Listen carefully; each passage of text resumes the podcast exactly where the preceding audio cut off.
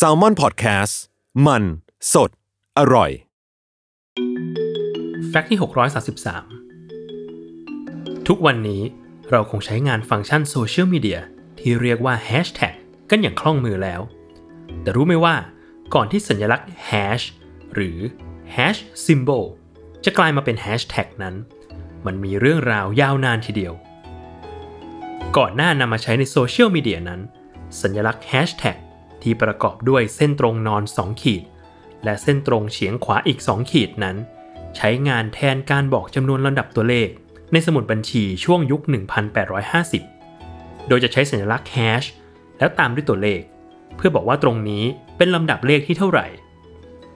จนกระทั่งปี 2007 นายคริส เมสซินาบล็อกเกอร์และที่ปรึกษาด้านผลิตภัณฑ์ชาวอเมริกัน เป็นคนแรกที่เสนอให้นำสัญลักษณ์ hash นี้มาใช้ใน Twitter เพื่อจัดหมวดหมู่ข้อความตามแท็กที่ติดไป โดยทวีตแรกที่ติดแฮชแท็กคือ hashtag barcamp หลังจากนั้น hashtag ก็กลายเป็นฟังก์ชันสุดสะดวก ที่พวกเราคุ้นตาและคุ้นมือ ในปี 2010 Twitter ได้เพิ่มหน้า trending topics ขึ้นมา เพื่อแสดง hashtag ที่กำลังเป็นที่นิยมในช่วงเวลานั้นๆ และ hashtag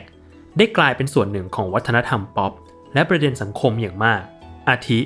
hashtag BLM หรือ Black Lives Matters ที่รณรงค์การฆาตกรรมที่เกิดจากการเหยียดผิว หรือ hashtag #MeToo ที่เหล่าคนดังจุดกระแสออกมาเล่าเรื่อง sexual harassment ที่ตนพบเจอ ทั้งนี้ Kanye West ยังเคยพูดว่าเขาเป็นต้นกำเนิดสไตล์การแรปที่เรียกว่า hashtag rap คือการแรปมากระทั่งท้ายประโยค แรปเปอร์จะหยุดแรปหนึ่งอึดใจ และจบด้วยพันช์ไลน์หนึ่งคำที่อาจดูไม่เกี่ยวข้องกับประโยคที่แรปมาก่อนหน้านี้เลยด้วยซ้ำ